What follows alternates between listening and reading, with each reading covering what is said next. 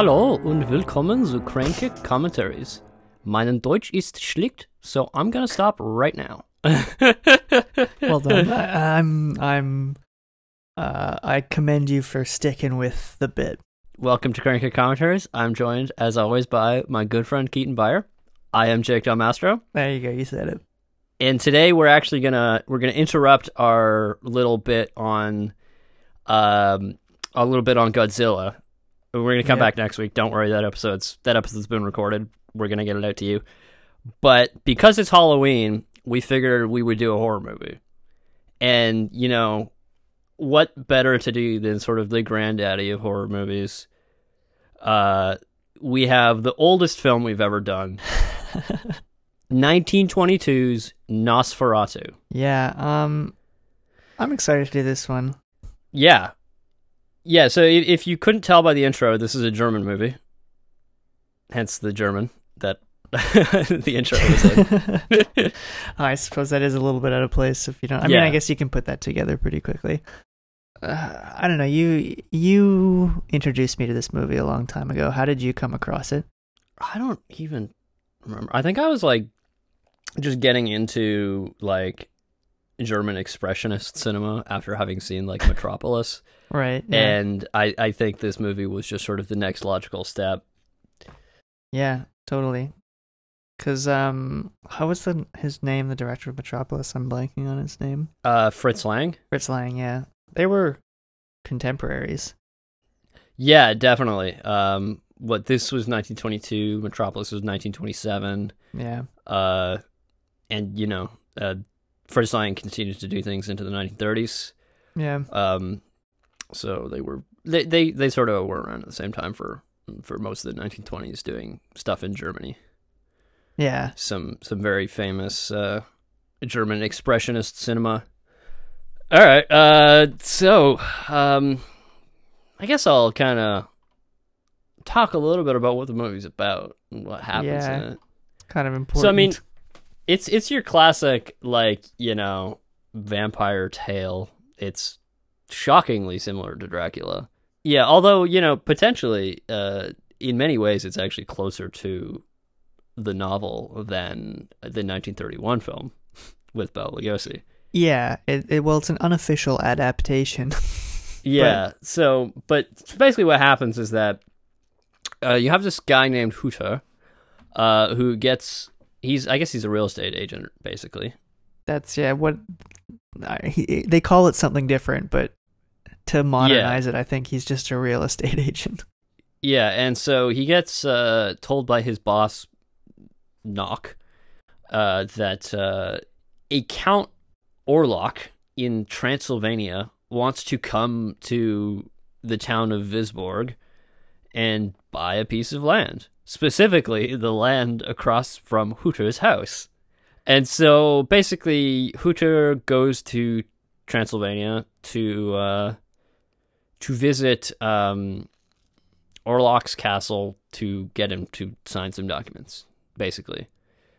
Uh, so he travels all the way out there, and then he gets to Orlok's castle along the way, having been warned by several villagers and people that you know he, He should turn go- back. He should turn back and not go check out Orlok's castle and shit like and that. And the scene where he's in the um in the inn and he reads that book about the vampire. Oh yeah, and then he's like, "Ah, fuck this! This is all bullshit." He reads this book about vampires. Well, like, it's so like- funny because it's like he, he finds it at night because there's nothing Yeah. else to read. So he like looks at it and he's like a bit spooked. Like, oh, well, I, I think one of the one of the innkeeper the, the innkeeper put the book there for him to read. I think that's the, Right, right. the implication because he's like, "You should know the information." So he Uh, reads and it. so then he reads it, and he's just so like, he he just does not give a shit about this uh this this information about vampires, and so he he he throws the book on the floor like no, well, it because he reads it at night and he like and he's like a bit spooked. He he, he he's like okay, he's a bit shifty eyed, and then he wakes Mhm. up in the morning and like it's a beautiful day and the horses are in the in the meadow. Um, and oh, but then there we've totally forgot to mention the werewolf. Yeah, I mean the werewolf's not that important. But it's the oh.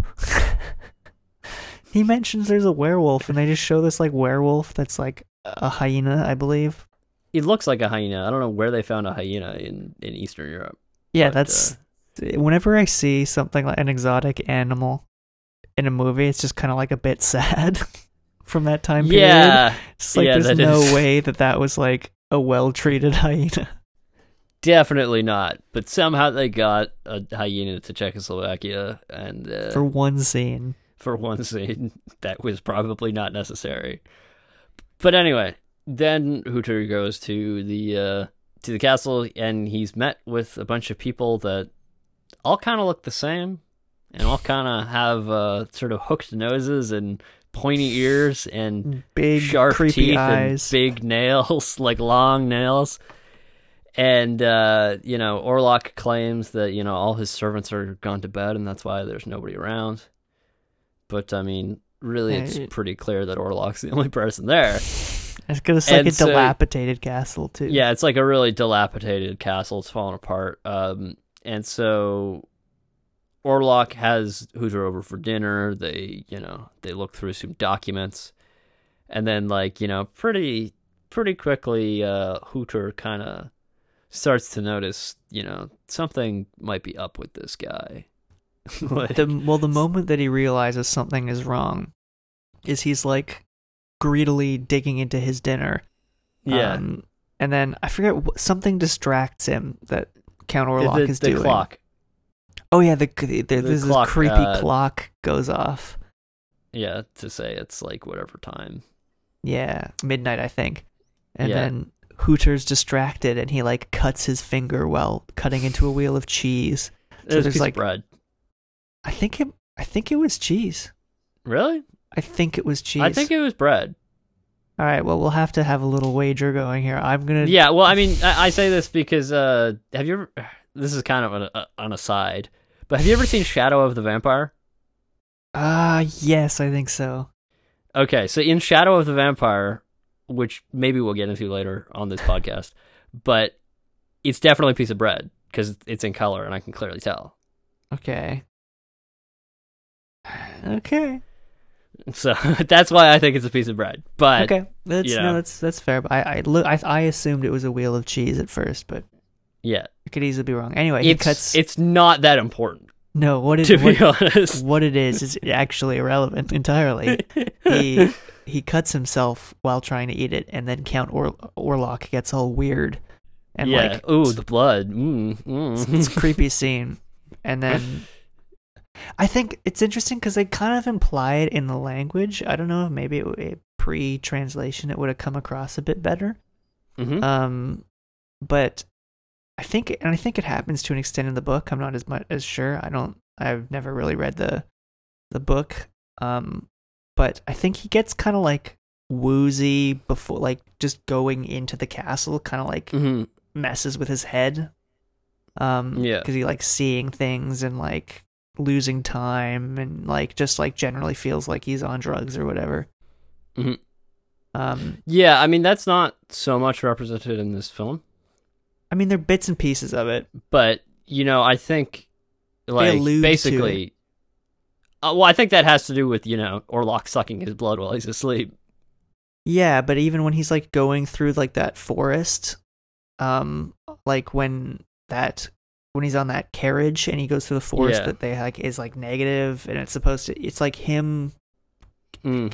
and he like sees the ghosts of his whatever I don't know what they what the, how they phrased it but it was like it kind of implied that he was having like a uh uh Vision or something. v- yeah sort of hallucinatory hmm Yeah. um experience I don't know Yeah, I'm not. I'm not qu- quite quite sure, but uh, anyway, so uh, Hutter quickly sort of works out that that Orlok has been sucking his blood during the night.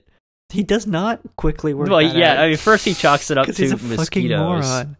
He sees the two bites on his neck, and he's like, "Oh, you know, the mosquitoes are are, are around. You know, They're bad around here. I've already got uh, two they- bites. They, close gave me together. two bites right next to each other on on the neck. so so meanwhile, while all this is happening, uh, back in Wisborg, uh, which is not a real place, by the way. Uh, we'll get into that maybe. Um, Yeah, I think the town underwent a yeah, the town Wisborg changes. is, is an invention of the film.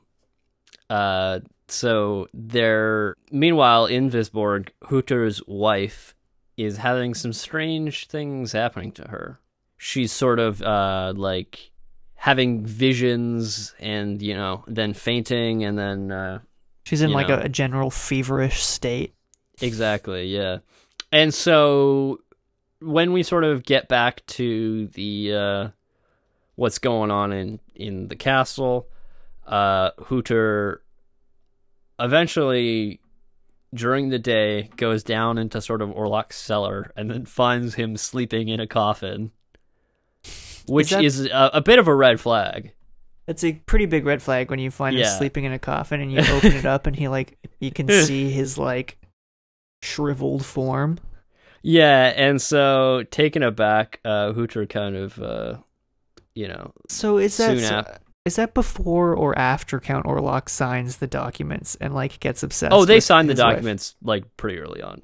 So this is after that. Yeah, that that already happened when they were having dinner, I think. because that's the moment like when he signs the documents that's the moment that he like get, he like notices ellen because he has the that locket yeah, that he right, right. This is the locket. Yeah, and then that's when count orlok gets Yeah. you know obsessed with her and sets Mhm. his sights on her absolutely. And so anyway, the Orlok uh decides to set off for uh Wisborg and brings a bunch of coffins of uh dirt with him because he needs he needs to sleep in the dirt that he was buried in. yep that's how vampires work it's part of the vampire part of the vampire thing. And so Hutter um, is trapped in the castle for some reason. I don't know. Did Orlok lock him in there or something?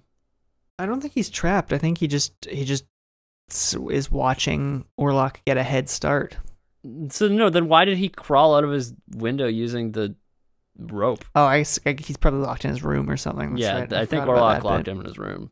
yeah And so he he he builds a rope out of sheets. Then he climb he scales the castle wall, but falls at the very end and concusses himself. oh my god Um, of course he does At which point he is found by some villagers and brought to the hospital. yeah he, Um, He'd be screwed if it weren't for the kindness of strangers. yeah. Meanwhile, uh, Orlok gets all his coffins onto a ship, uh, which we find that some of the coffins are also full of rats. Uh, and the ship sets sail to Wisborg, which I tried to trace out on a map because I was trying to see, like, you know, would the ship get there first? And and and they mention leaving Varna and going through the Black Sea, and so they would have actually had to go all the way around Europe. So it's quite a quite a journey. Quite a journey, eh, but we don't know how long Hutter was out for. Yeah, we don't know how long Kuto was out for because I mean they they basically like um anyway. So uh, I believe There's like Orlok a race gets- back to yeah or, yeah there's a race back to uh, Wisborg. So Um, meanwhile, on the boat, uh, all the sailors are struck by a mysterious plague, and then eventually, you know, they start to think maybe it's coming from these crates.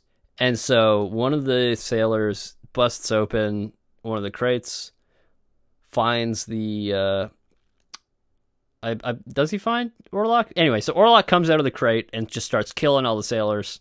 so uh, essentially, he's been like Orlok's been like killing all the sailors, I think. And then when there's only Well, well, they've been dying from the plague. well, yeah, they've been dying from the plague, and then and then Yeah. But he's been. I think the implication is that he's been sucking their blood. That okay, yeah. the plague I don't know. seems to I- follow him around as well. Yeah, I, I, I, I think that the plague is from the rats, and it just happens to follow him around. He's not Um, sucking everybody's blood because, like, when he gets to Wisborg, a lot of people start dying, and I don't think it could. Uh, I don't know. I don't think it could take that. Uh, I don't think he, he would have been able to kill all those people all on his own. I don't know. I think it might be implied that he's doing it. I think. Oh he- yeah, he's I- okay. I can't. I'm not sure. I think it is Right. very So anyway. interpretation. he shows up in Wisborg. Uh, you know, the people of Wisborg are convinced that there's a plague going around because people are dying. Uh, and meanwhile, Knock is going nuts, so they put him in an insane asylum. Uh, meanwhile, Ellen is having all these visions as well, and she's waiting for Hutter to come back. This is kind of the slow part of the movie, in my opinion. Yeah, this is the slow part. Yeah.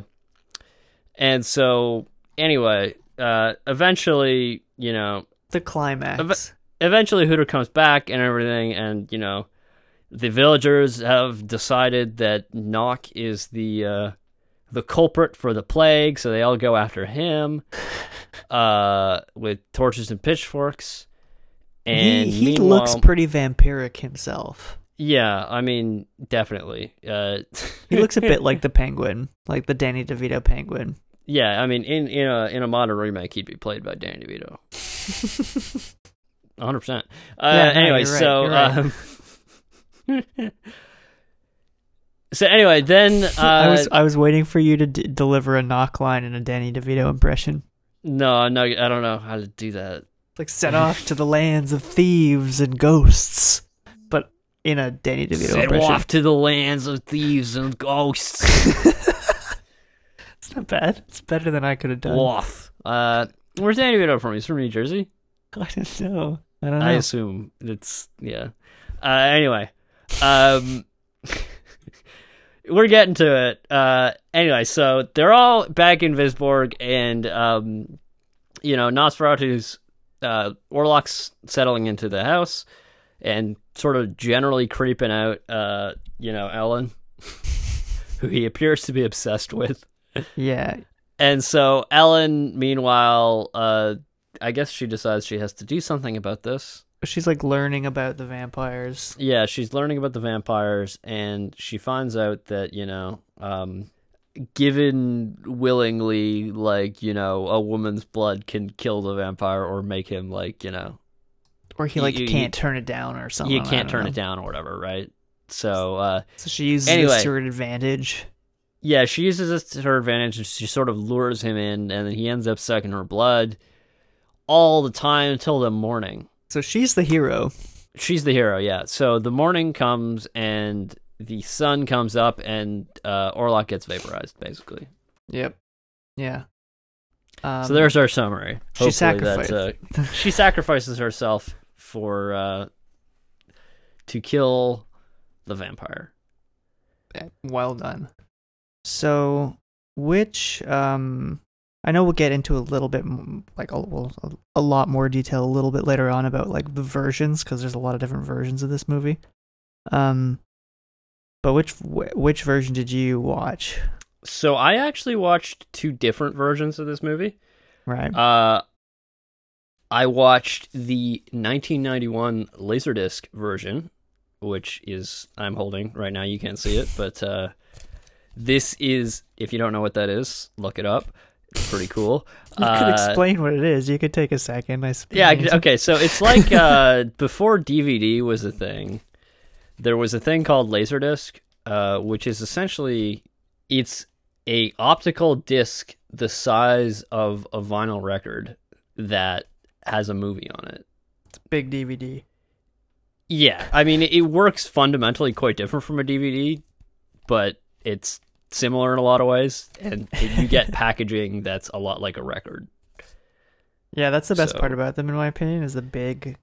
The gi- yeah, the gigantic packaging, and uh, yeah, you is- get yeah. these. Yeah, so Good uh, covers. ex- yeah, uh, so yeah, I guess we should probably post on Instagram or something like a picture of this yeah, there's excellent laserdisc. there's so many different images from this movie that that I'd Oh, love yeah. to. Yeah, actually, the artwork I believe is a drawing by Albin Grau, who is the producer of this film. Oh yeah, yeah. He did uh, a lot of promotional drawings for it as well. Mm, yeah. He's an interesting dude that we'll we'll get into a little yes, bit. absolutely. Um, and so that was the first version that I watched, uh, and then I also watched the uh, the 2006 sort of restored edition, which is supposedly the closest to the original theatrical re- edition, although with English titles.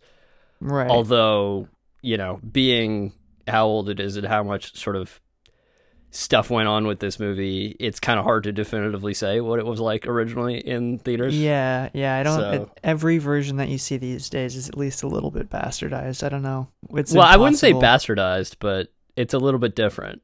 Well, I mean, yeah, because we there is you have a copy. There is a copy of the script, Yeah. so you can you can use that to But is that the final copy of the script that they shot with? Because I know that exactly. M- Murnau uh, had rewritten like 10 pages of the script or whatever before he started shooting. Yeah, and like you know, people later on who were trying to like piece it back together could have just used the script as like a, uh, you know, a base. They could have Mhm. the the final cut could have been, you know, Yeah. a little different. So it it's it's basically impossible without having a copy of the original negative to actually say, you know, what was this movie originally like? Yeah, and So, the original yeah. negative does not exist anymore, and we will get into why. Yeah. Well, do we know that it definitively does not exist, or do we just not have a copy of it available? I think it's pretty definitive that the original doesn't exist. I did read Okay. a, a few different accounts Okay. that were pretty pretty definitive. Okay. Cool. I don't know if it was the first vampire movie, but I, it's the first notable vampire movie. yeah, definitely very very important uh early vampire movie. Uh it it shares a lot of similarities with Dracula, which we will get into later because that is a big part of this movie. Yep. Um and it is a exceptional example of a German expressionist horror film. Uh, so yes. this, this movie is silent, and I wouldn't say that it's black and white, but it's monochromatic. no, black and white would be an oversimplification Yes, of And what I, it I- we'll get into that as well. okay. Yeah, Good, But, yeah. Uh, It's an adaptation of Bram Stoker's Dracula. yeah, essentially, yeah, Like, I mean, we'll talk uh, more about this as well, but yeah. I I, feel like most of the podcast is going to be about this. Actually, it's about that. Yeah, that's that's all right. uh, That's- that's a good chunk of the podcast. But uh, so but it's worth mentioning early on. yeah, which version did you watch? Um, to be honest, I'm not really sure. I like- yeah, once again, that's another kind of issue with this movie is like given how old it is and how like and based on kind of the copyright status of it and the sort of people that were involved in like you know distributing this movie at certain points in time like it's very there are a lot of copies of this movie that are floating around with sort of like unknown provenance yeah. There's like a lot of different cuts that are like kind of slightly different, and yeah it's some of them are kinda- even like you know moving like they're at the wrong frame rate so the whole movie's sped up or like you know yeah. um but yeah, Yeah. so The version I watched had like, it was definitely um more contem or um modern. mhm. Um, I could tell mostly because of this how bad the soundtrack was. oh yeah Like I tried a Oh, couple of versions. did it have like uh did it have a synthesized uh soundtrack or something there like was there were some synthesized elements, but you know those like I forget what they're called. Um, but like you know the opening of the Pirates of the Caribbean theme. yeah new tubular bell Is that what it is?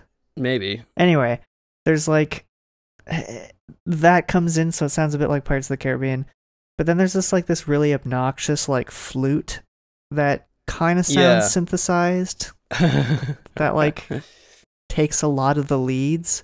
hmm And it's interesting because like a lot of it is like almost on point, yeah and then it just goes into these weird like so in the version that you watched was uh did they refer to the characters by the german names or by the uh the names from dracula the German names. Yeah. okay yeah yeah the, the first version I went to watch had had the uh, other names, so I, Mhm. I wanted to find, I wanted to try and find the most accurate version I could. Obviously, as you said, I knew that was gonna be kind of difficult, and eventually I kind of just had to settle. Like what I was really looking for, honestly, was like a, a germ a German version, yeah um, yeah yeah yeah so or at very least a French version. I mean, obviously, it's whatever you gonna watch is gonna have English subs, right? Mm-hmm. So it's like, I I would say that the best version to watch would be the 2006 restored edition Yeah. because it's based on essentially the uh, uh what is it? It's the French negative. Sorry, not negative. It's the it's it's a it's basically it's it's a copy of a copy of the original negative. Right. Yeah. So it's it's pretty much the best you can get that still exists. Right. Um, and then it's had uh, the French title cards replaced with English ones. Right. So we'll get into a lot of that in a moment, but before we do that, should we talk about vampires for a minute? Yeah, sure. Uh, I love talking about vampires. I mean, you know, it is uh, Halloween's coming up. you know? Exactly. That's why we're doing this episode. It's a Halloween Yeah. episode. Absolutely. Vampires spooky. Spooky. So I mean, it depends really your definition of vampire, where the history of vampire like folklore begins. hmm Because you've got tons of ancient vampires, like Mesopotamia, ancient Greece. Yeah, or sort of vampire-like creatures. Yeah, exactly. That have like certain interpretations of them are more uh, akin. Vampiric. Exactly, more akin to what we like Yeah. understand hmm va- vampires to be. Yeah. Um, but But I mean, one of the interesting things about that is like, you know, a lot of, you know, what ended up becoming what we now in, in the modern day conceptualize as a vampire came from this movie and from 1931's Dracula, right? Yeah, well, basically, the modern perception of the vampire doesn't really happen until the 18th century, and uh, Yeah. and then you know, it's like happens really quick. There's like a a huge like spat of like vampire fol- folklore explodes. So, but, but generally, sort of the story of, of modern day vampires comes from Eastern Europe, right? Yeah, it's an Eastern European thing, like Eastern Mm-hmm. European folklore, like uh, Albania, um, hmm and uh, Hungary. Certain parts Romania. of uh, Romania, like Transylvania. Yeah, yeah. I mean, there's the history of Dracula is like slightly different, and I honestly don't know very much about Dracula because you know you have the whole connection to like Vlad the Impaler or Dracul. I don't really know anything about that, so I'm not gonna get into any of that. Yeah, I mean, ba- yeah, basically, it's just. Uh, uh, I think when Bram Stoker created the character of Dracula, he identified him with Vlad the Impaler. Basically, that's it, yeah, I, I, I, I don't think that they really go into much detail about right? that. Like, Vlad the Impaler was just like you know generally a pretty terrible guy from what I've read. Like, Yeah. uh, and so I think Bram Stoker just kind of uh, wanted to identify uh, Dracula with somebody who was generally thought of as pretty evil. Yeah. So one of the earliest stories here is from like 1730s or 40s. Um, hmm it's it's a Serbian story. It involved the corpses of a guy named Petar Blagovic, Bla- Blagojevic, hmm and Arnold Paoli. Hmm Um, so Blagojevic was reported to have died at the age of 62, but allegedly returned after his death asking his son for food. When his son refused, he was found dead the following day. Like His son was. his son was, yeah. hmm Um, and then Blagojevic soon supposedly returned and attacked some neighbors who died from loss of blood. Mm. Yeah. Then there's Did another they like one. dig up the body and then find like you know that uh, it was gone or something? No, I don't. Well, it doesn't say that here, but that was like honestly, that was like a lot of this vampire lore came from. Um, if you dig up a body after a certain period of time, it's it's gonna be uh, bloated, you know, and it's Yeah. gonna it's it's gonna have a like its fingernails are gonna have grown and its hair's gonna grow, and it's gonna kind of look like Nosferatu. Yeah, Um, exactly. like uh, if you look at uh, Count Orlok, who is the type, the vamp, the titular Nosferatu in Nosferatu, uh, yeah, he he very much looks like a a corpse, Yeah, and you can actually see he's got these really long ass fingernails. his fingers are so creepy. That's like one of the creepiest. yeah, that's probably the creepiest part of part of him. but yeah, yeah, because like skin dehydration, your fingernails like expand and your hair grows. Yeah. you know, you yeah, from what I understand, they're not actually they're not growing. They're just like No, no, it's just like what is they're coming. They're being pushed out further yeah because because of your- dehydration. Your fingers yeah. are shrinking essentially. it's lengthened. That would be the term. Yeah, Grow is the wrong term. yeah, yeah. I guess I don't know. I'm not a not a. I don't understand that. but anyway, and also, you know, you have at the same time in like, you know, the 1700s in in Europe, you have a lot of disease and no explanation for Mhm. it. I don't know, it's just kind of like perfect storm for this sort of thing. Yeah, definitely. So, um, I guess we should move ahead and talk sort of a little bit about the director because he's kind of important. so, uh, Frederick Wilhelm Murnau, um, commonly credited as F.W. Murnau, and born as Frederick Wilhelm Plumpe, uh, he was a German film director. Yeah, this is the Uh, according to film- Wiki, sorry. I was just going to say this is this is the film by him I know the best. Yeah, yeah. He he's done a couple other uh like really famous Yeah. um films such as Faust and obviously Sunrise. Uh, yeah. but um yeah, this is probably his most famous film. I would is Faust would be up there though. Yeah, probably. Th- this one or Faust, Yeah, okay. but um, but yeah. Then again, also Sunrise is uh, hugely influential. Um, so according to Wikipedia, uh, he was he was born in the town of Bielefeld. Uh, Where? However, I I, I find this unlikely because from what I understand, Bielefeld doesn't exist. That's what I've heard. That's what I've heard. So, I mean, I don't know anyone from there. I, yeah, I mean, I mean, allegedly Murnau, but I, I, I mean- who's to say, really? Angela Merkel claims she's been there. Yeah. Yeah. She said in a Really? speech that she was there, but Okay. she wasn't sure if she was there. You know, I just something like that. She made a joke about it. I think she was trying to, Right. but she also just perpetuated it by saying something like, "I don't know, I may not have been there." okay, so Bielefeld questionable existence, but Murnau very real guy. So allegedly, um, so okay, not allegedly. Uh, so he was a soldier in the First World War, uh, and he he flew some combat missions, That's and allegedly he he he uh, he survived eight plane crashes. Uh, like what?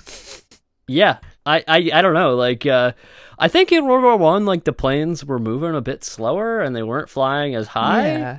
No, so, yeah. like, I think, I guess a plane crash is probably slightly more survivable, but still, like, Yeah, I guess so. I feel like they also weren't that safe. I yeah, exactly. That's kind of more what I was thinking. Is Yeah, I don't know. Somehow he his his planes crashed eight times and he survived every one of them, that's pretty bizarre. which I'm I think qualifies him to be an absolute legend. like aside aside from the filmmaking, which definitely qualifies him to be a legend. ah, there it is. Yeah, I'm. I'm. Try- I really. I wanted to read more about it, but there's like no information about it. About his war experience. Yeah.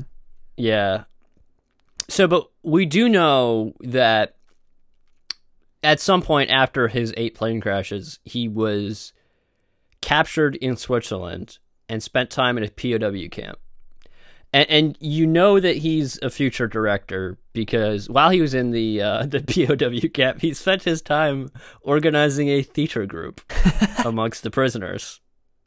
That is fantastic. Which is just a fantastic way to spend your time, I Yeah.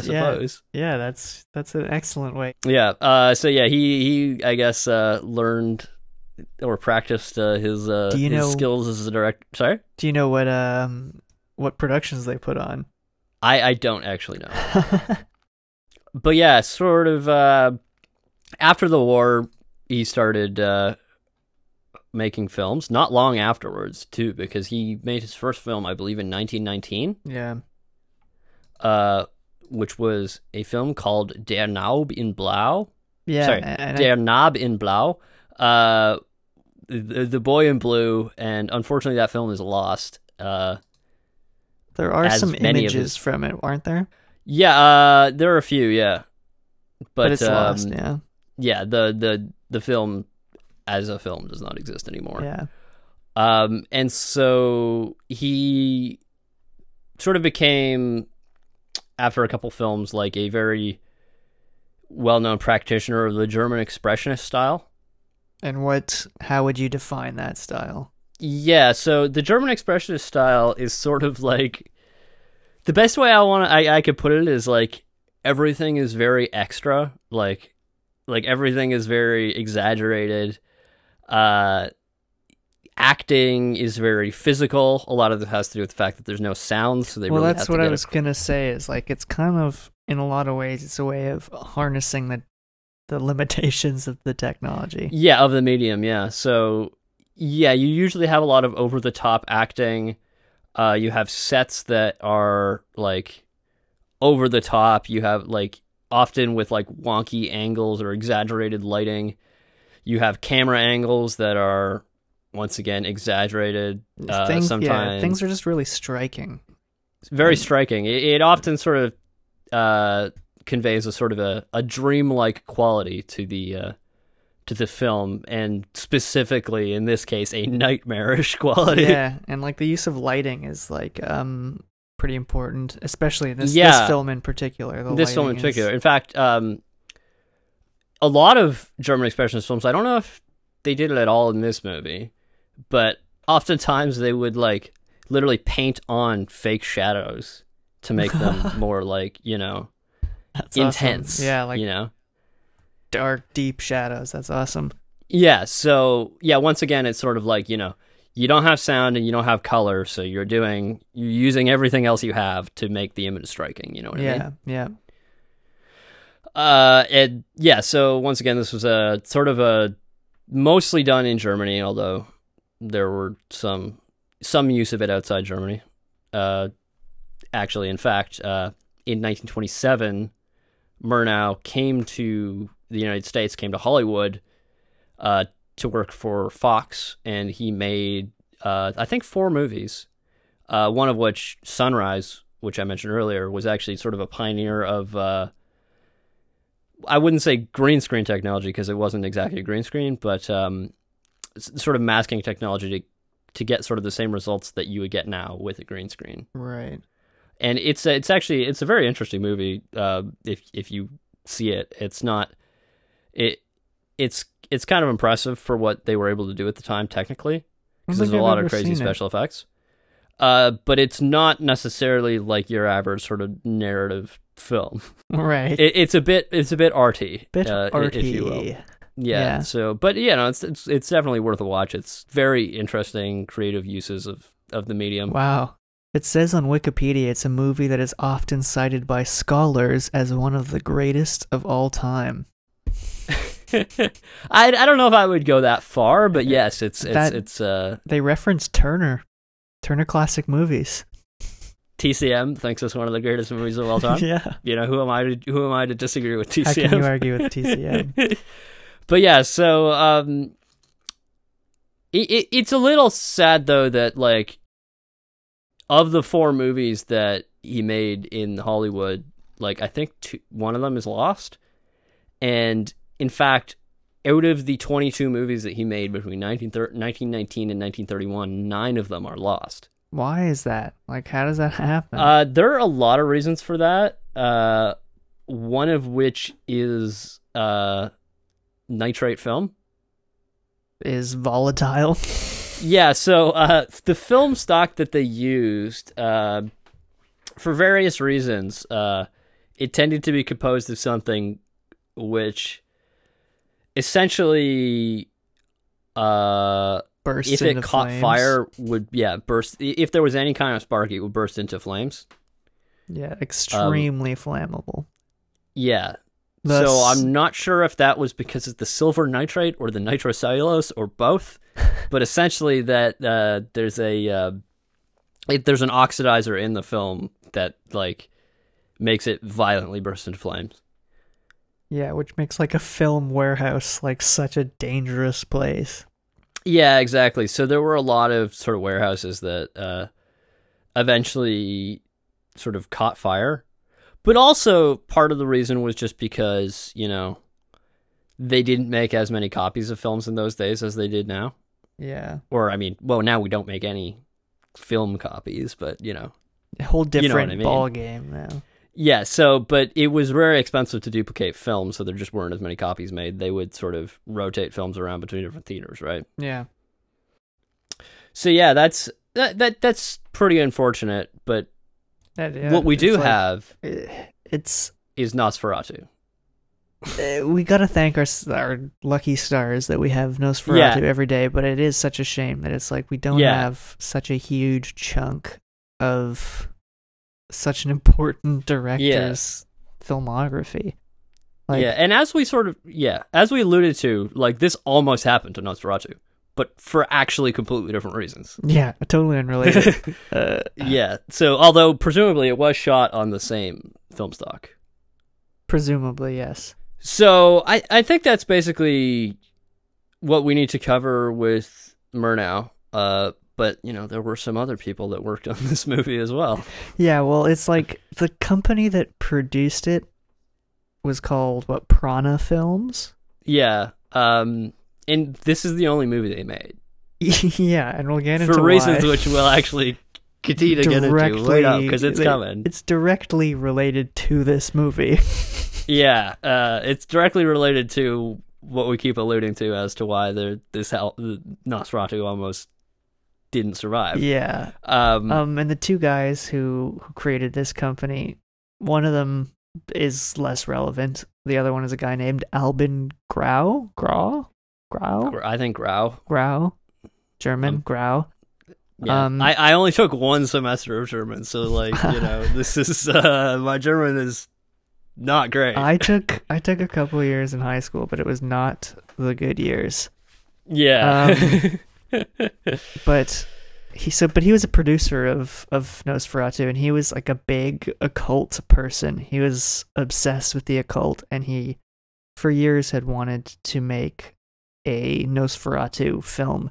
He'd even heard of like right. um he he got the idea allegedly. This I think was probably just like a promotional thing because I think the only source for it is he like wrote an article um Right. promoting Nosferatu. Um, but he said he got the idea for the story um, during the war. He fought with like an Albanian or something who claimed that his grandfather had been a Nosferatu, or, Right. or his father had I been mean- a Nosferatu. I mean, that doesn't seem so far fetched that he would have heard a claim from somebody. No, about no, Nosferatu. no. I, like, especially you know Eastern or just Europe period at that time. yeah, I feel like you know we there were probably a lot of superstitious people in in the in the army. Yeah.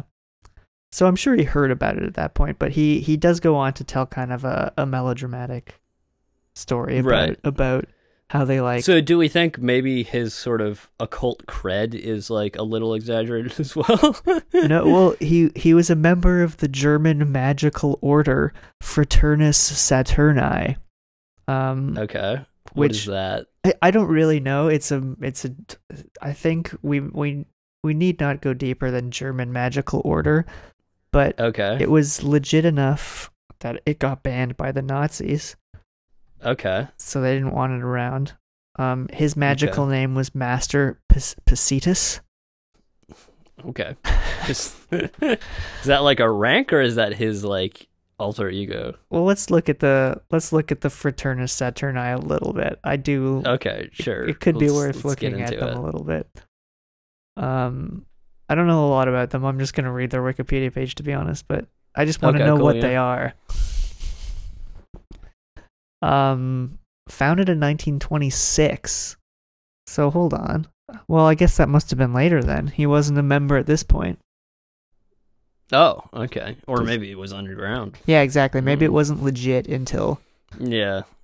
um because yeah, often these are like, you know, these magical Okay, okay, so it- societies. it- It does mention Albin Grau being a member on oh, so he's a notable for- member. Yeah, Fraternus uh, Saturni. So I, I believe he was already into the occult, and then he probably joined this post Nosferatu. Yeah, these magical societies honestly fascinate me. They're so Yeah? weird. These like esoteric orders that like people started in in this time period. Like, does it does it exist anymore, or is it? I to a degree Like- I think these societies Oh yeah, it looks like it does. like that's a, the interesting thing about a lot of these societies from this time period is like they still exist There to a was a- degree. There was a branch based in Canada, based in Toronto, in the late shit. 1970s. I don't know. Maybe we uh, maybe it still exists. Maybe we I'm can not go to the, one of their meetings. I'm not and saying. Check out I've never said I wanted to be a member. No, but I don't know. Maybe you, you do you think they have like you know open meetings? You could just check It's a one out. Oh, I, I assumed it was a secret society, but I don't actually think it's. I don't know. it- I don't think it's secret, but it's It's a mystical it's a- society. it's, it's a mystical society, the Brotherhood of Saturn. Again, It is one of the oldest continuously running magical groups in Germany. wow. So what? so I guess Hitler didn't succeed in, in getting rid of them. No. Now, what are their what are their like beliefs? I don't know. Doesn't it's hard to figure that out, They were just concerned with the study of esotericism, mysticism, and magic in the cosmic sense. Uh, it, it, it propagates ideals of freedom, tolerance, and fraternity. Oh God. Sounds great. Sounds yeah. Sounds like a grand old time. I don't know. For all I know, maybe they have a hell of a lot of fun. You know, we'll never know, or maybe we will when we uh, go to one of the when, when meetings. we inevitably join the society. Maybe we'll uh, we'll allow them on the podcast to uh, we'll we'll get some members on the podcast to talk about their uh, their their little club. I would honestly feel that they would probably not take well to you calling their their almost a century old magical society little club. It's an esoteric. to talk about their uh, centuries old magical society. century. Century old, one century. Anyway, well, a little bit more than a century, but okay. All of this is to say that Albin Grau um, was into the occult, Yeah, and he he he did actually put into the movie that um that contract that Knock is reading that has all Mhm. those symbols. Apparently, he put like Enochian and Hermetic and alchemical symbols in there. But yeah, we don't really know too much about like the um the details behind how this movie came to be and like how they made it. We I, yeah, I know. Part of that has to do with you know the fact that you know a lot of the documentation is in German. Uh, you know, some things happened in Germany uh, that not all of it survived, and um, also it was a tumultuous time period. Yeah, and this movie is nearly 100 years old. Yeah, it's true. A lot of the movie is filmed in this big, sort of dilapidated castle uh, called Orava Castle in Slovakia. And it's really striking looking. It's at the top of a hill. And uh, Yeah, that Yeah. shot of it is like it uh, almost looks like a model. yeah, it almost looks like a model, but I promise you it is real. You can go there, although I've never been, but I really want to go. Yeah, that would be that's on the list for sure now. Yeah, I will definitely go there at some point in time. So uh, I've noticed that you've listed the cam the camera work. yeah, Is it because he's done other important things? he's done some important things. Uh, Fritz Arno Wagner. Wagner. Oh yeah, right, Germans. Yeah, Germans. Oh yeah, he did. Um, he did M, which is very famous German expressionist movie by uh, Fritz Lang. Right. Okay. So he is somebody. Uh, yeah, he's he's he, well. I mean, actually, quite a few. Uh, the Testament of Doctor Mabuse, Mabuse. I don't know. I can't remember how to pronounce that. But yeah, he he's done a lot of German expressionist movies, basically. So yeah, I guess the like cinematographer, camera operator is one person, and it's like, like Yeah, I mean they did they didn't have like uh, you know second assistant camera or whatever. It was just one guy. obviously there was no way for more than one person to monitor what was going on through the camera, Yeah, and there was only one camera. Mm, Uh, mostly for budgetary reasons. I think they could have had more than one camera, but you know. yeah, And you'll actually notice in this in this film the camera actually almost never moves. yeah. It's usually stationary, and they they do a lot of like kind of cuts to Yeah, closer um, things. hmm There's some really great shots. Um, Yeah, there is actually one short part of the movie where the camera is moving, and Well, that's the scene with the boats. that's what I, I was just gonna bring that scene up. Yeah, because it's like I, I think one of the reasons was because they, uh, part of the reason is because they were shooting on location and stuff. They didn't have like uh like tracks for dollies and things like that. Yeah, Like that would have been difficult to set up. I think at the time, and especially them, in the um, locations that they were shooting. It was either like outdoor kind of ragged Mhm. terrain or indoor really tight shots and tight. Yeah, I mean, another possibility is that they just, you know, they thought people might get motion sick or something in the theater. And that's a, a real possibility. Yeah. Yeah. Um, the very there is some very very interesting cinematography in this movie, and for example, there's uh, uh, there's some shots where they have sort of uh Orlok appear and disappear. That's yeah. is really the- cool. There's some really good effects like that, like when he kind of like manifests out of nowhere. Yeah, essentially, you just do two shots and then you crossfade between put them them. over. Yeah. I obviously crossfading between the things would have been very complicated to do at the time Yeah. It's it's not because you would have needed to do an optical printer. Anyway, it would have been pretty complicated. But It's an understatement to say they just crossfaded it, but yeah, but- that's something that you can do like very easy now in your uh, in your editor. But uh, you know, it's it's a task. It's not. it would it would have been a task at the time when they were like actually editing the film. Yeah. But to actually shoot it, it wouldn't have been that difficult. You yeah, know what I mean? yeah, yeah. it's Um, more of a technical um effect than a yeah so this kind of foreshadowed some of the effects that murnau would do in sunrise but obviously to a much Not- less complicated degree yeah, yeah. Lower um, budget. exactly yeah Yeah, I wanted to mention that like that the scene in like the chase scene essentially where I guess it's not a chase scene, but like the the race back to um the town um Mhm. where Hutter's on a horse and what have you and then there's the ship. It's like it's like the first montage really. yeah Obviously it's not quite as fast, but they cut from the the the the ship moving to the horse to uh, uh Ellen in the bed all really rapidly. yeah they cut cut back and forth between like a bunch of parallel events. Yeah, and I mean, I'm sure that would have been independently uh, come up with. yeah actually i was thinking ah, damn there's a friggin movie that uh that i'm thinking about uh that did the same thing really early on. I can't remember what it's called but so yeah i think that's pretty much the basic production stuff you know?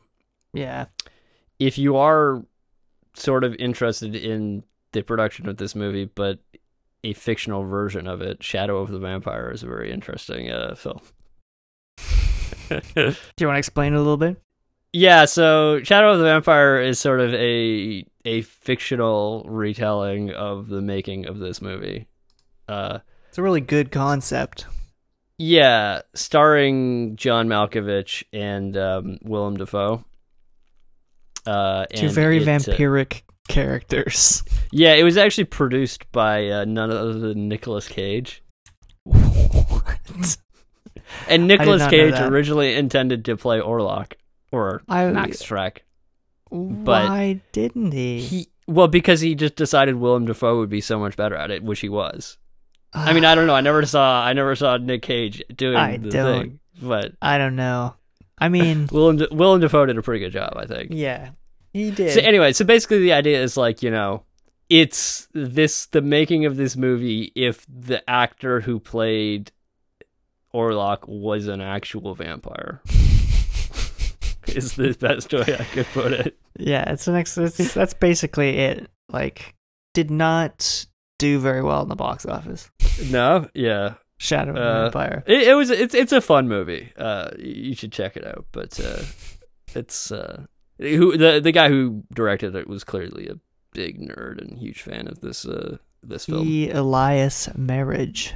Yes. What was the other movie he did that uh Um, known for Shadow the Vampire and cult film Begotten. I feel like I He's also directed music videos for Marilyn Manson, Oh yeah. Suspect Zero. Uh, Yeah. Nothing Okay, I really recognize I'm- here. I was probably thinking of the Marilyn Manson videos then.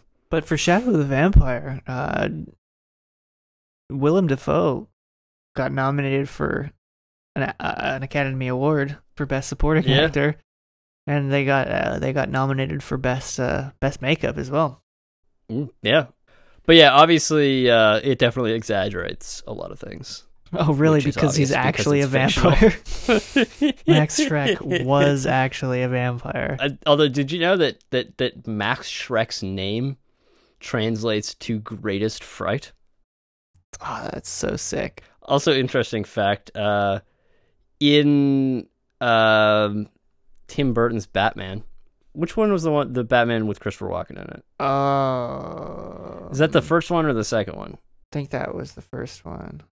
Okay, so anyway, uh, the character that Christopher Walken plays is named Max Schreck, which Tim Burton named after Nosferatu because he's such a big fan. Uh, It makes sense. I mean, Max Schreck looks like the kind of guy that would like hit a child. This picture of him, especially, he's got that kind of face. what are you looking at his Wikipedia picture? yeah. Yeah, yeah, I know the one. But yeah, uh, he looks. Anyway, um, you know, he's pretty good. He's pretty good in this movie. he's. I- I I, mean, say. it's hard to say, obviously, like because acting demands so. It's like such different things of you in this kind of movie. Well, I mean, you know, just imagine if like how much harder it would be to act if somebody told you you had to act but you couldn't talk. yeah, you, you can't talk, and also you're in probably pretty difficult make makeup to maneuver. Mm-hmm. Like not that Yeah. difficult, but like I mean, part of what makes Orlok such a good character is the makeup. Yeah, the make because it's so subtle, but so Well, I don't think it's very subtle in this well, movie. subtle's the wrong word, but it's Yeah. not like they don't make him extreme in in a, in a lot of ways. Yeah, It's more just I, I, I, accentuated. I think it would be it would be interesting to have seen this movie in theaters before the film had degraded so much yeah, to see if if his if it would have been more obvious that the makeup wasn't great or something. I don't know. yeah. Well, one of the reviews I was reading tore into how bad the makeup was Really? and how they shouldn't have shown it in the shouldn't have shown him in the light because it like really? ruined Well, they they definitely show it pretty uh pretty straight up. But I mean, pretty straight up. Yeah. it was there were it was mixed reviews because I did also read a review that was like the opposite. So Mm, yeah.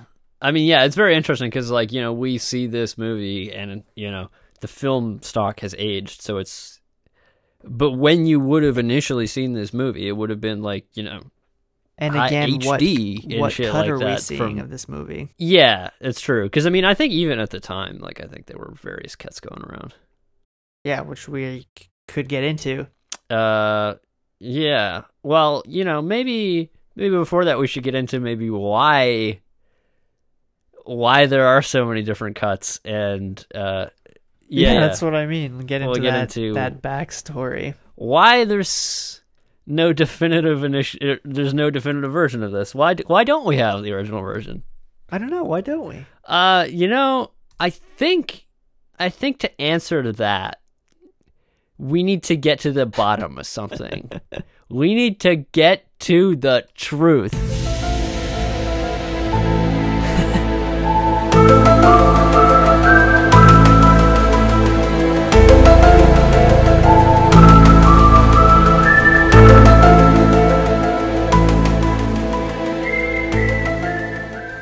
All right. This is the truth. You know the segment. This is where we give you the unfiltered, absolute truth and don't bullshit you. Although sometimes we do. Yeah, it's either we get it's either the absolute truth or it's Blind aliens. speculation. yeah, it's either or. It's we we work in yeah, t- extremes. today we're here. gonna give you actual truth. there are no aliens involved in here. As far as we know, there are no conspiracy theories.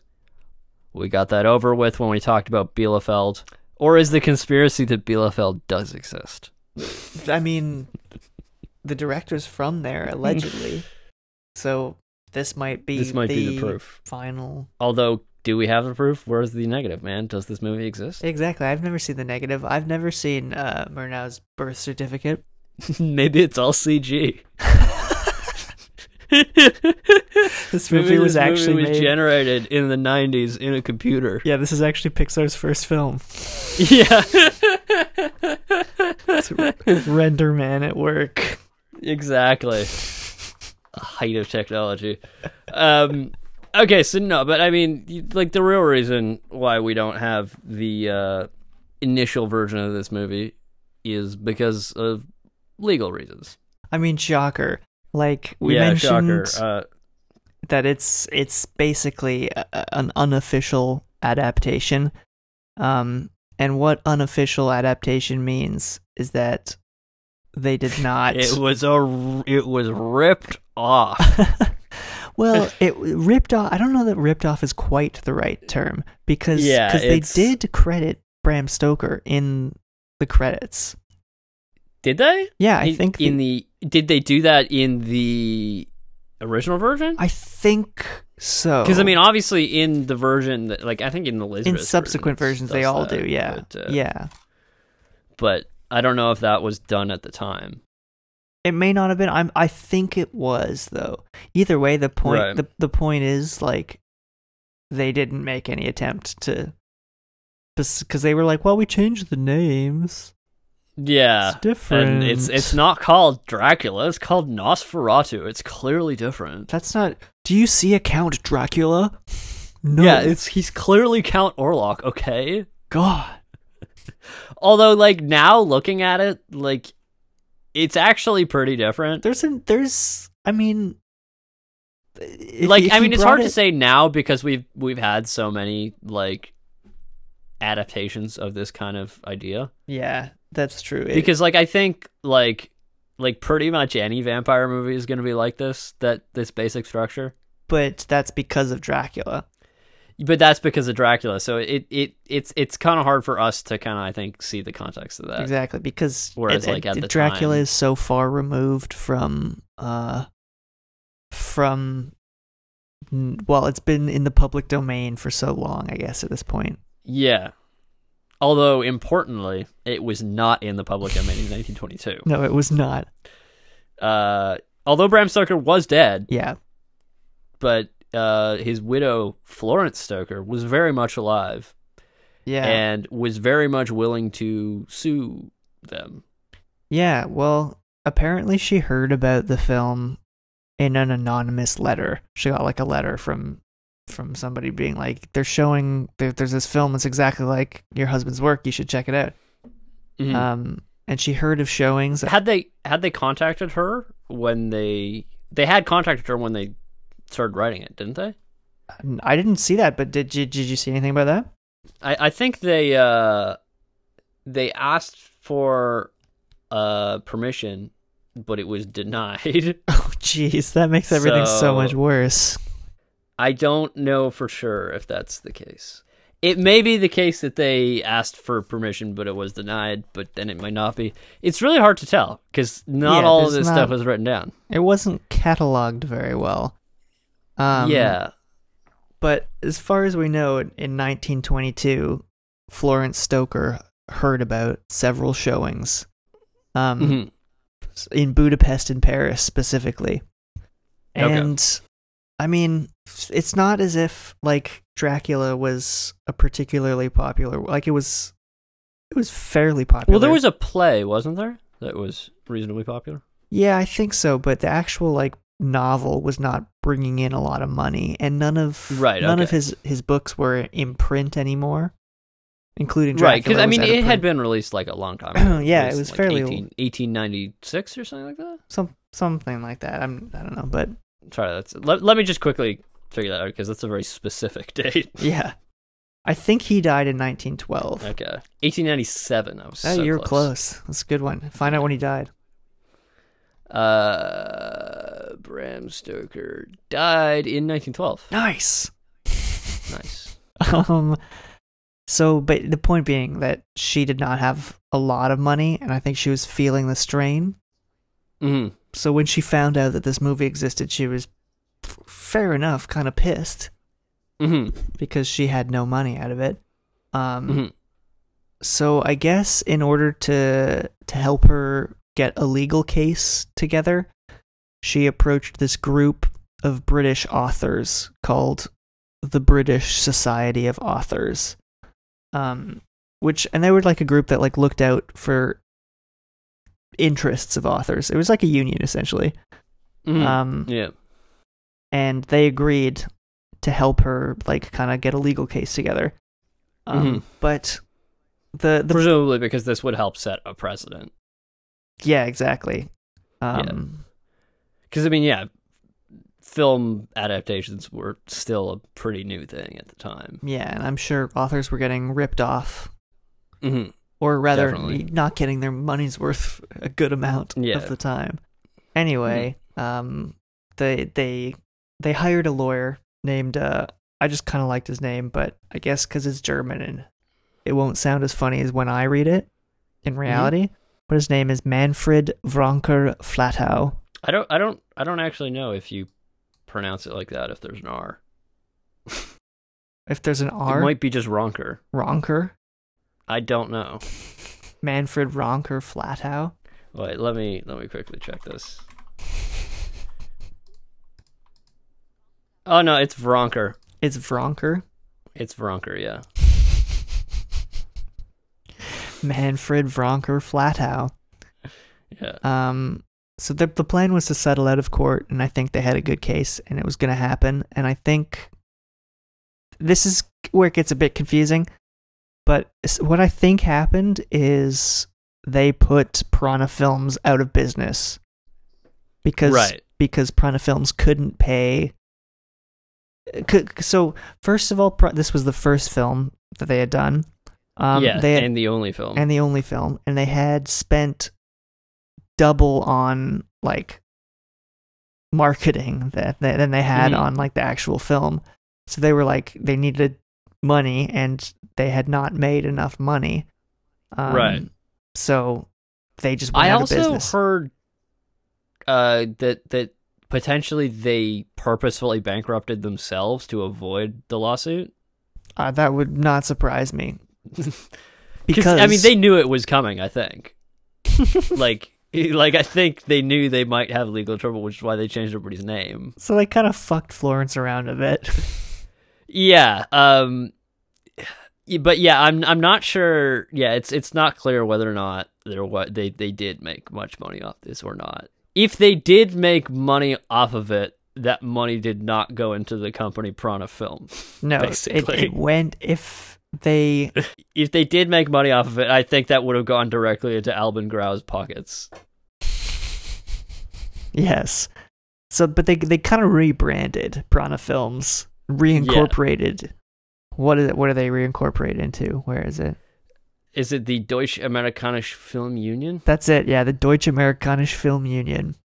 Um, so F- F- Florence Stoker is like, well, let's go after them. It's like the same people. Mhm. Come on.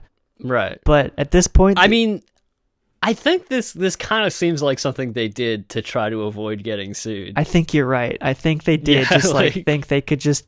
No, we're a different company now. yeah, exactly. You know, the Prana Film that's bankrupt. You can sue the hell out of them if you want. Yeah. you're not getting any money. Yeah. you know? like. No, oh no, us? No, we're Deutsche But Amerikanische but see, Film we Union. we did also transfer all the film rights to the Deutsche Oh yeah, we bought. Union, Yeah, we bought the film rights from bought- Prana. Yeah. So the So, the, yeah. the British Authors Society was kind of reluctant to pr- to proceed for whatever reason. Um, Mhm, but apparently Florence pestered them um, mhm. until they until they agreed to keep going.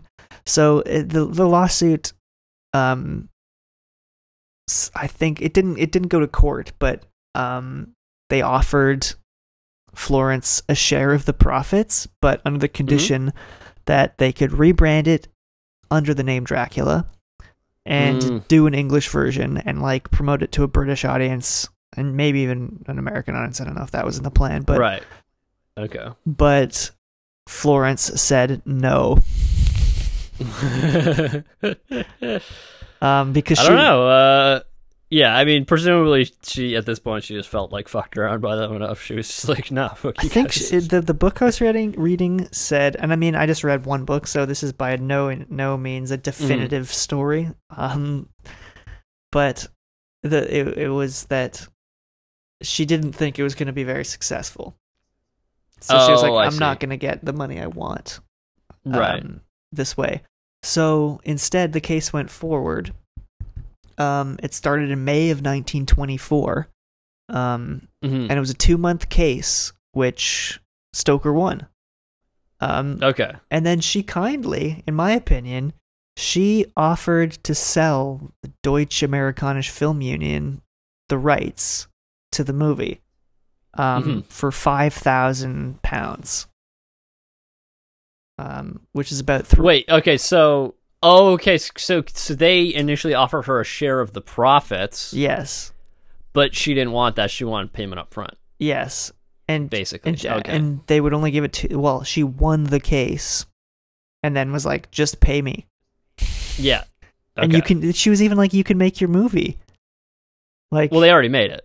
well, you can have it. Yeah. You can. Yeah. You can show it again. I yeah. just want five thousand dollars now. Um, Yeah. but which which five thousand pounds, five thousand pounds. and sorry. also this is in 1924 pounds. so yeah, which is worth that? it's three hundred ninety six thousand pounds today. Okay, approximately. actually, that's that's less than I thought it would end up being. yeah, and I'm, but I mean, like the movie change. market wouldn't have been very big back then. So, Right? Yeah, that that's definitely true. so, but that's like a good amount of money. Mhm. um obviously uh but instead of settling and like paying her for the rights the 5000 pounds they appealed and then they again Mhm. lost um Mhm. and she was like just fuck you it's over you can't Mm. it's done yeah.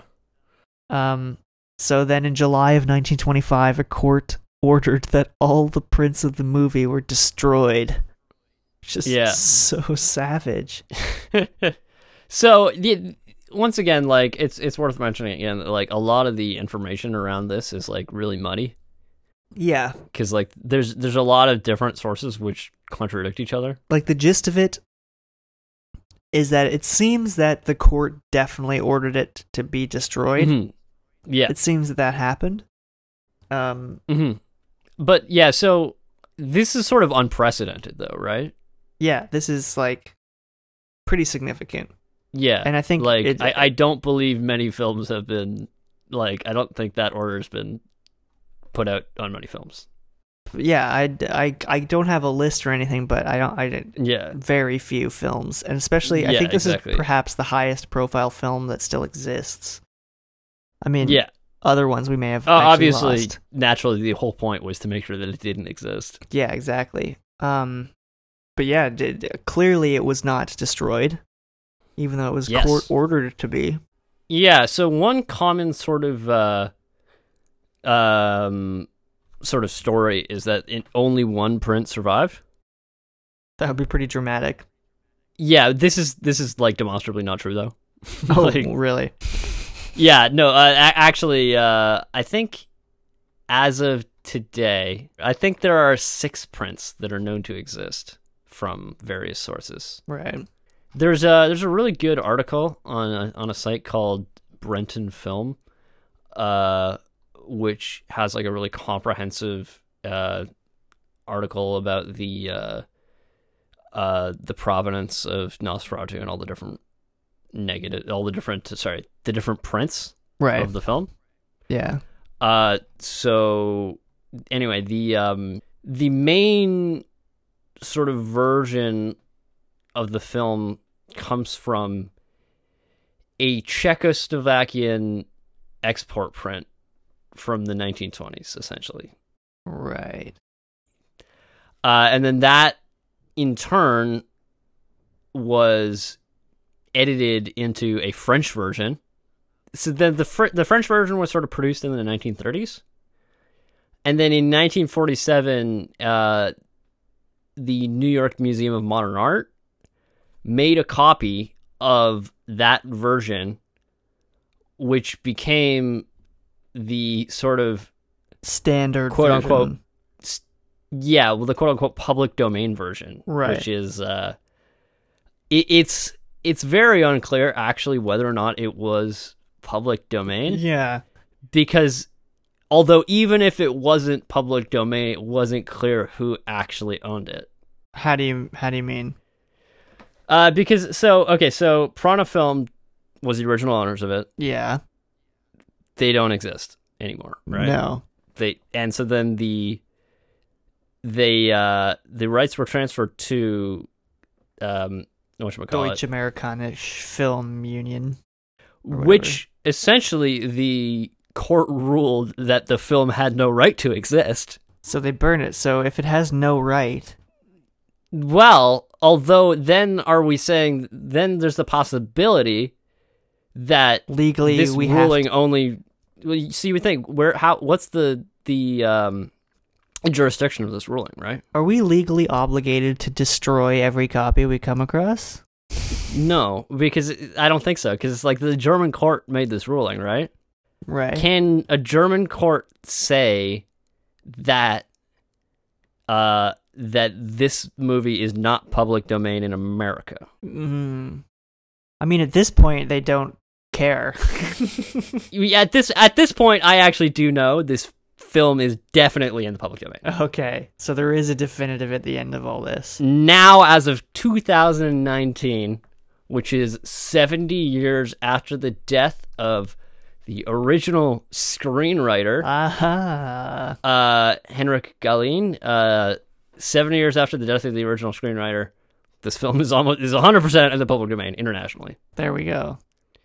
However, it was in the public domain in the United States effectively for a long time, basically because it wasn't published there.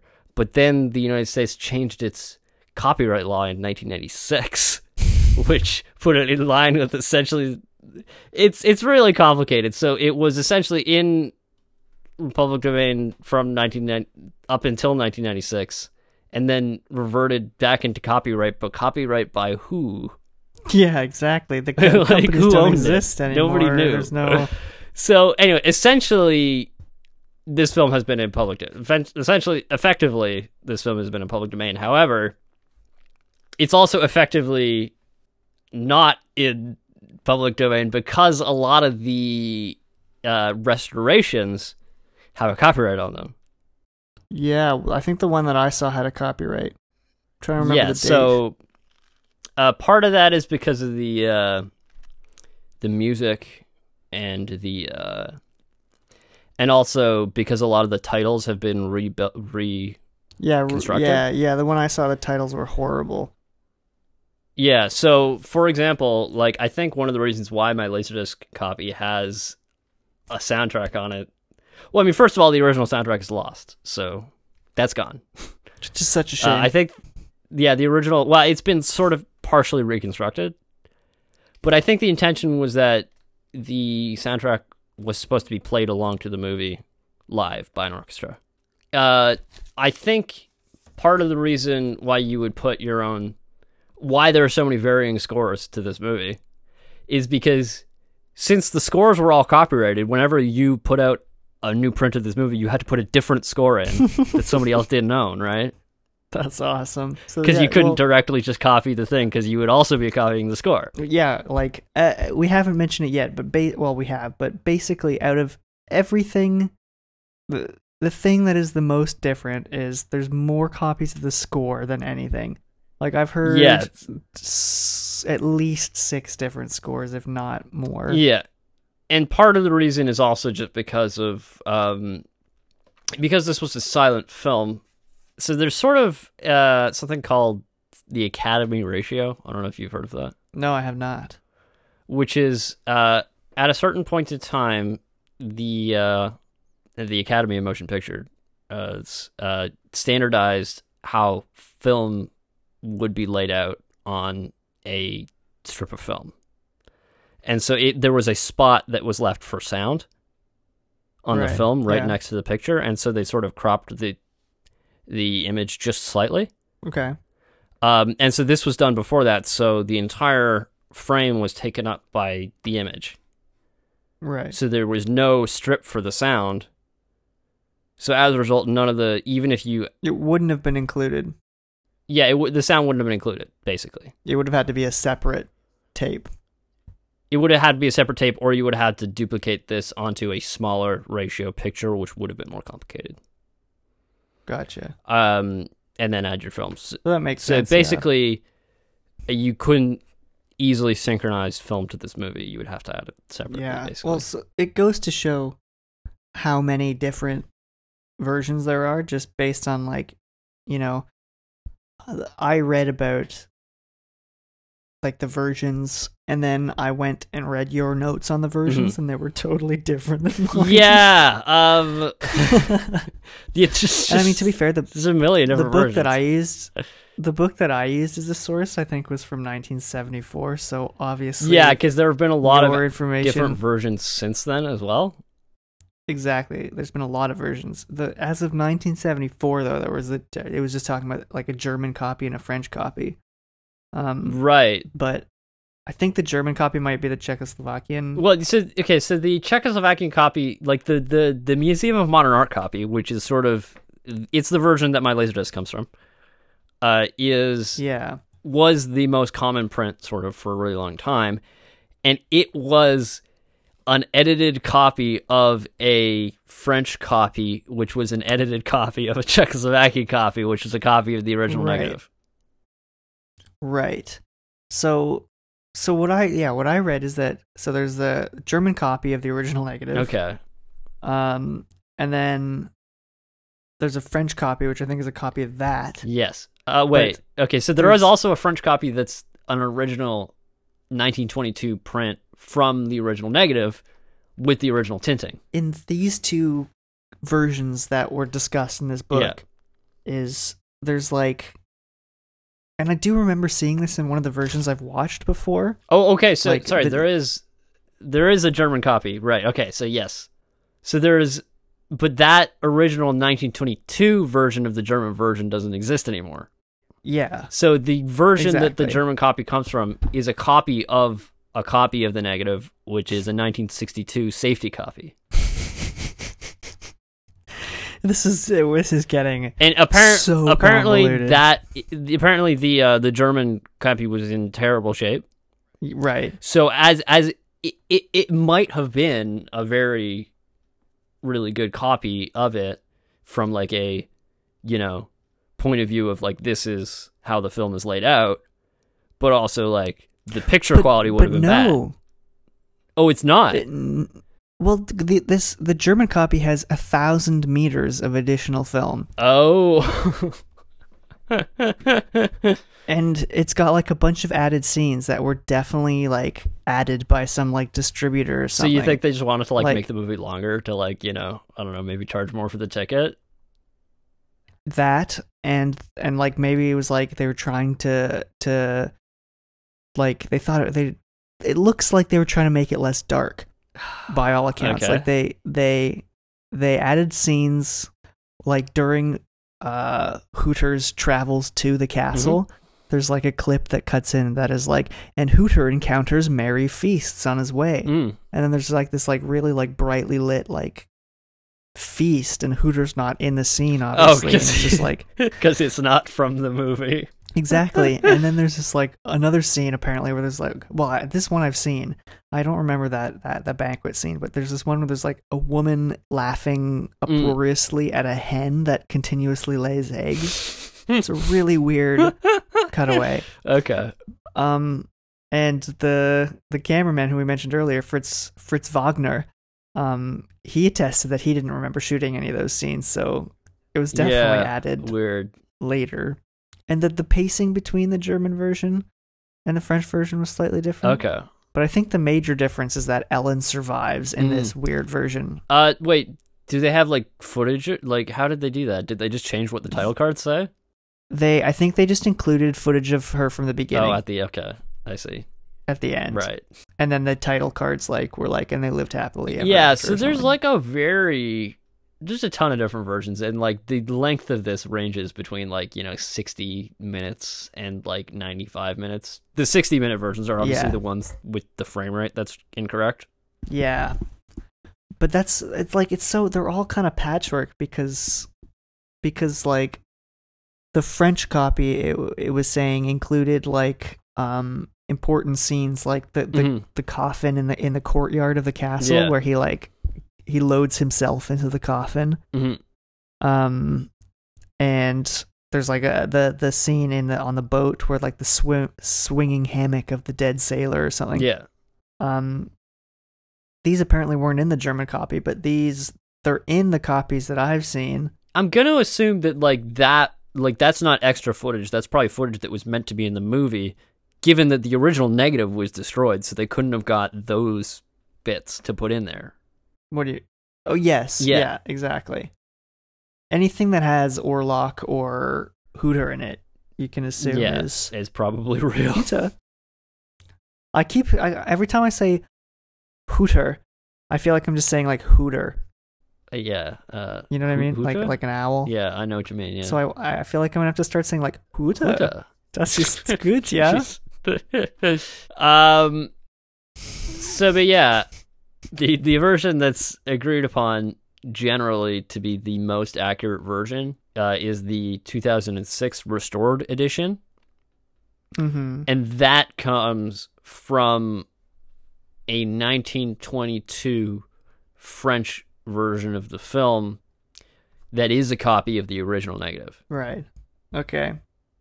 However, obviously it's got French titles, and apparently it was missing a couple scenes. oh my god. So for the 2006 edition, they mainly based the whole thing off the um, the French version, which had the uh, best picture fidelity, basically, Yeah. and had the original tinting. Which, and this is what I meant by monochromatic instead of black Yeah, and this white. is what we were talking the, about. Uh, the film, many scenes in the film have color filters on them, and the original film was tinted. And it's like it's an atmospheric choice. Yeah, It's like it- yeah, it was a choice, but yeah, because obviously they didn't have color film, but they did have the ability to dye black and Yeah. white film in color. yeah, so it's like blue. Yeah, Or or, like- yeah, or I, I mean, most of the color on my laserdisc version, which is not the definitive version, but is fairly close to it, has uh has sort of a um a yellowish filter on most of the movie.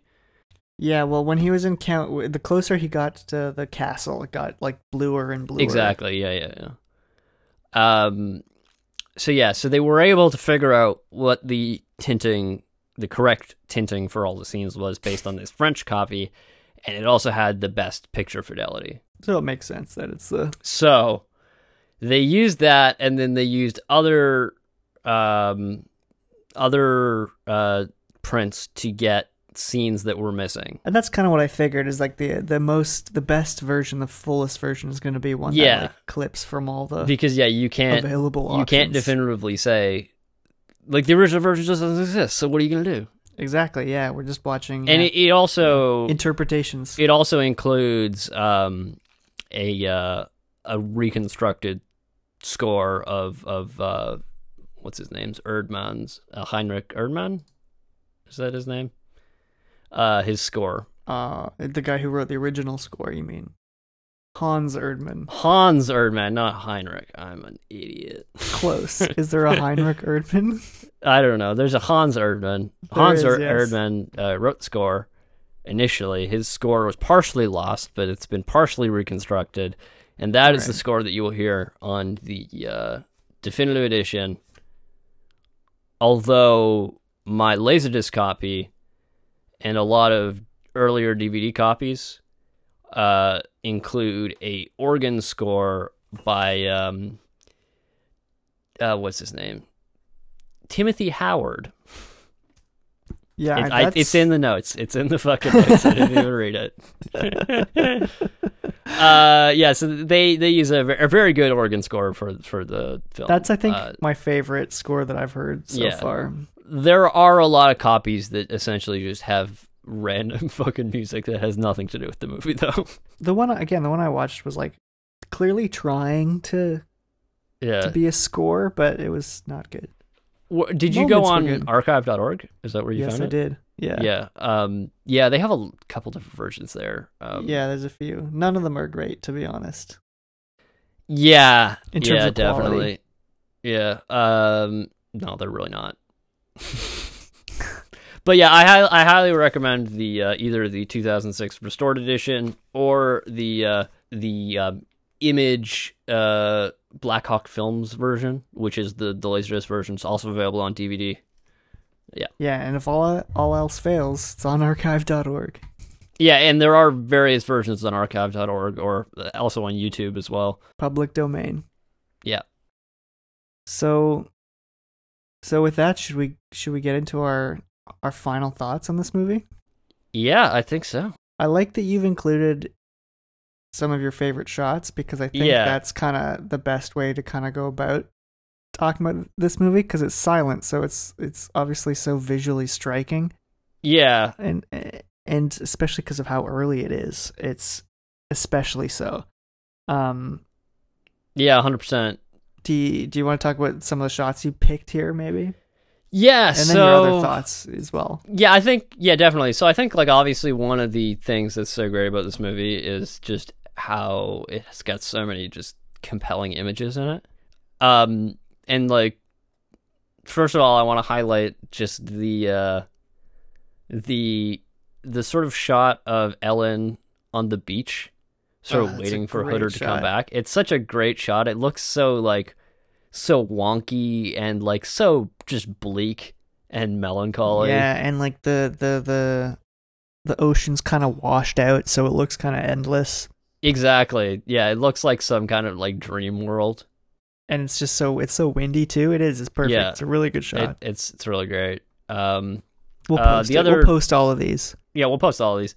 Uh also the the shot on the ship where uh he's uh sort of Oh yeah, that's uh, a classic. chasing one, yeah. after the uh the captain who's lashing himself to the wheel and it's just sort of it it's it's it's looking up from sort of the lower level of the ship and looking up at Orlok and you see him against the rigging and everything and he's got his claws out he looks just like Yeah, that's like the mo- super one of the evil ready to fuck up like uh the most well lit scenes. Yeah definitely um also I love the scene near God, the his end fingers are creepy.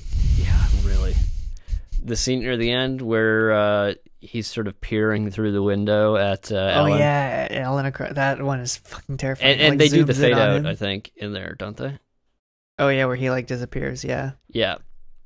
Um, and they def they definitely do it when he like shows up with his coffin. Like honestly, him walking around carrying his coffin full of dirt is so Oh, yeah. unsettling. yeah, I wonder. I guess that must have been empty when he was actually carrying it. Yeah, like, I can't. I can't imagine carrying the entire coffin full of fucking dirt. No, that's actor. what makes it so unsettling. Yeah, um, it's showing his super strength. Uh, Yeah. obviously, obviously, the classic scene of him walking up the stairs with the shadow. Yeah, that is That's probably the most famous shot from this movie. That's yeah, as And, iconic like, as it gets. His silhouette against His the silhouette up staircase. against the staircase, and you see the staircase silhouette as well, and like that. I think that really sort of typifies expression, German expressionism.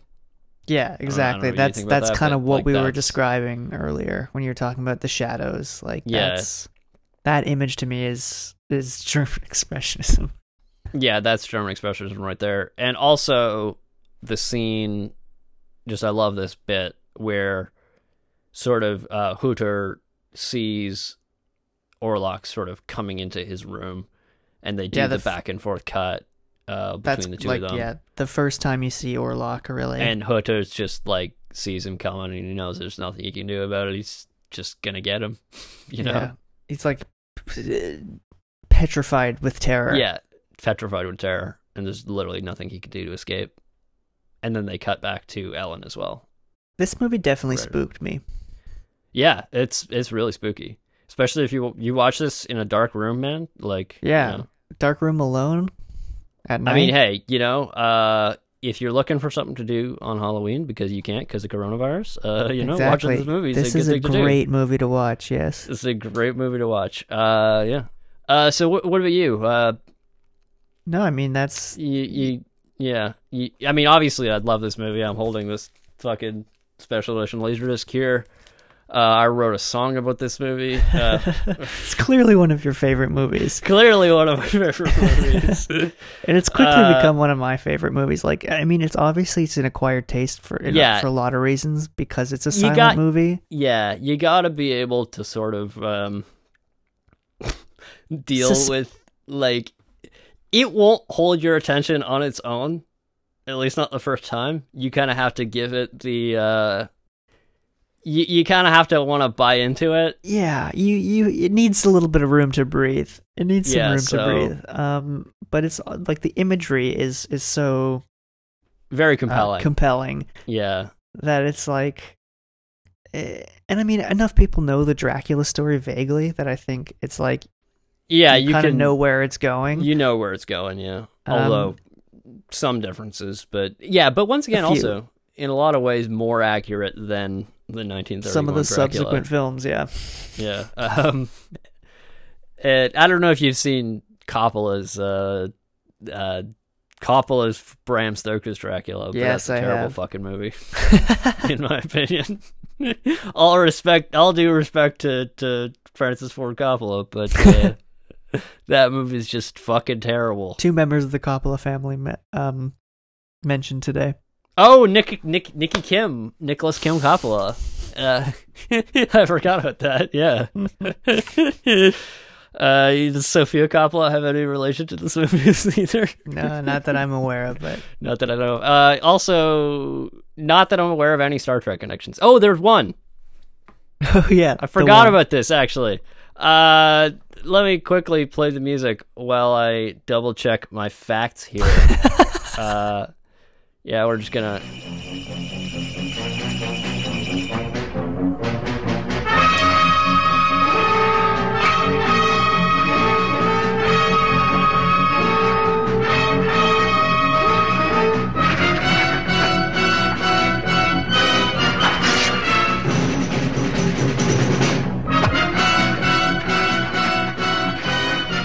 Right, so little quick six degrees of Star Trek here. It's really nothing because, as you may know, this movie is nearly a hundred. what do you old. expect? And what do you what do you expect? What are you really expecting to find? uh, so, um, first thing is that if you ever watched Star Trek Nemesis, which is a terrible movie, uh, the Reman makeup in Star Trek Nemesis is very clearly based off uh, the Nosferatu makeup. What do I Google to find this? What do I? Star Trek Remans. how do you spell R-E- Reman? R E M A N S. I don't remember what that looks like. It's probably because you don't remember the movie because it's terrible. No, I don't remember that movie. Anyway, go on while I find. Oh yeah, yeah. yeah, and so the other thing is this is obviously unprovable, but if you've ever watched Star Trek Enterprise, the character of Trip Tucker uh, often does movie nights on the Enterprise, and he is a Mhm. big horror aficionado, especially early horror films. And I would like to think that at some point, you know, obviously this is never shown on screen, but I'd like to think you watched Nosferatu in one of those movie nights. Yeah, I'm sure it's canon. I'm sure you like. Yeah. Who would we I- ask about that? Like, who could Uh, we get that? Who would we email to get that certified canon? I, I mean, I, I we we could email like the episode writer, or well, no, because it would have been not in an episode. I guess we could, it, or or maybe uh, maybe the actor would know. Maybe Connor Trinneer would know. Maybe it was in his notes somewhere. Whether Nosferatu was in the li- on the list. Was one of his, one of his favorite. I mean, movies. maybe it was cut. Maybe it was in a deleted scene. Yeah, maybe it was in a deleted scene. So yeah, I will I will get know. right on that. I will write to Connor Trinneer and ask him if he knows. So that's the most alleged Trek we've had. Yeah. Um Yeah. what do you expect from this yes, movie? seriously, what do you expect? All right, so um I think that pretty much wraps it up. I mean For Nosferatu, yeah. I mean, thank you for watching to our Halloween. Thank you for listening. Ooh, spooky Halloween. Yeah, thank you for listening to our spooky Halloween episode. But incidentally, But you know, incidentally, there's also something even spookier happening soon. or possibly spooky. It could turn out okay. Um, Uh, either way, it's spooky, man. I'm fucking spooked regardless. I'm fucking spooked. So we have a bit of a, a PSA for our American listeners. And we know you exist. We know you exist. I'm talking to you, people in Pennsylvania, Texas, Michigan, Iowa. Don't think we don't know where you are. And we've got what? There's some people in California, but I guess Some people in California too. what we're Yeah, getting so at here is What we're getting at is you guys have an election coming up. It's obviously really, really important. And we just want to try to help encourage you to vote. yeah. Because We're not- yeah, Well, like I don't know if it's legal for us to tell you who to vote yeah. for. Yeah. Is this well? I mean, you know, is this is this foreign election interference? Maybe, but you know, Interference implies that come at us, FBI. there's an effect. No, don't say that. okay. So not only uh, is this an important message for those living in the United States, but also American citizens living in our great home of Canada Or anywhere else, but or anywhere else if specifically, you listen to the we are show. Canadians. Yeah. Yeah, but um, so yeah, obviously, you know, we cannot vote, as you may know. We are from Canada, uh, but you Yeah. know, you guys are our friends, America. We love you. We are tied to you. We are we are tied to we you, We are you know, shackled. shackled. you know, um. So anyway, uh, if you if you are unclear on how to vote where you are, um, you you you probably still have time. I don't know. It depends on which state you are. From what I know, it's very complicated. But go to iwillvote.com and that will help you find out. Uh, make a plan to vote. I will vote. Dot com. iwillvote.com. If you live in the United States of America, if you are living abroad, for example, in Canada, you can go to the Federal Voters Assistance Program. That is FVAP.gov. FVAP.gov. That is the Federal Voters Assistance Program. That is for uh, those of you living abroad. And once again, if you're living in the USA, go to iwillvote.com to make a plan to vote. We're we're And begging you, American voters. We're begging you, and you know, it. and We- this is this is the really important part. It's not it's not if you go on any of those sites, it, it won't tell you this part, but but it, it's it's really really crucially important that that when you're filling out that ballot, make sure that you bubble in that spot that says Joe Biden. like, uh, yeah. So, but okay, so it's really easy to make a mistake. You might slip and you know fill in Jo Jorgensen. That kind of sounds like Joe Biden, right? There's similarities, yeah. yeah, There's but no. similarities for sure. Joe Biden. That's what you got to fill out. Um, That's you know, yeah. you know, I want to, I want to come down to the states. I want to, I want, I want to get a Philly cheesesteak in Philly. You know, I want to Yeah, get we- a fucking pastrami sandwich from New York City, but I can't right now. But we kind of want our hockey teams to play yours. yeah, we want our hockey teams to play your hockey teams. You know. so hopefully it all turns out well and it's not too spooky. But Yeah. uh, good luck and go at it and uh, Please vote. please, please vote. Please vote. vote for Joe. uh, all right. So I guess that wraps it up. Yeah, yeah.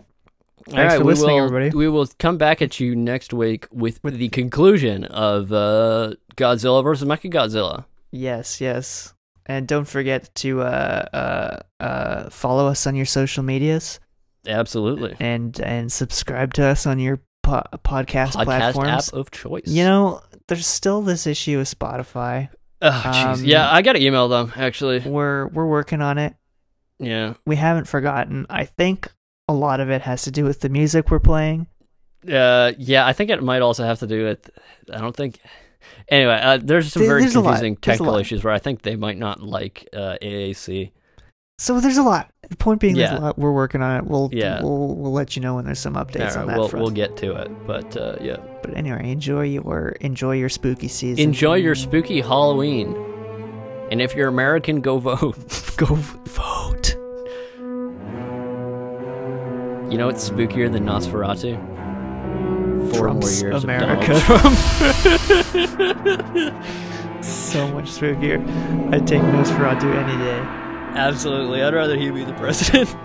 oh, he'd make such a better president. Like, there's no. I mean, he'd be bad, but No, I'm not not he'd that be bad. good. No one's saying Nosferatu would be a good.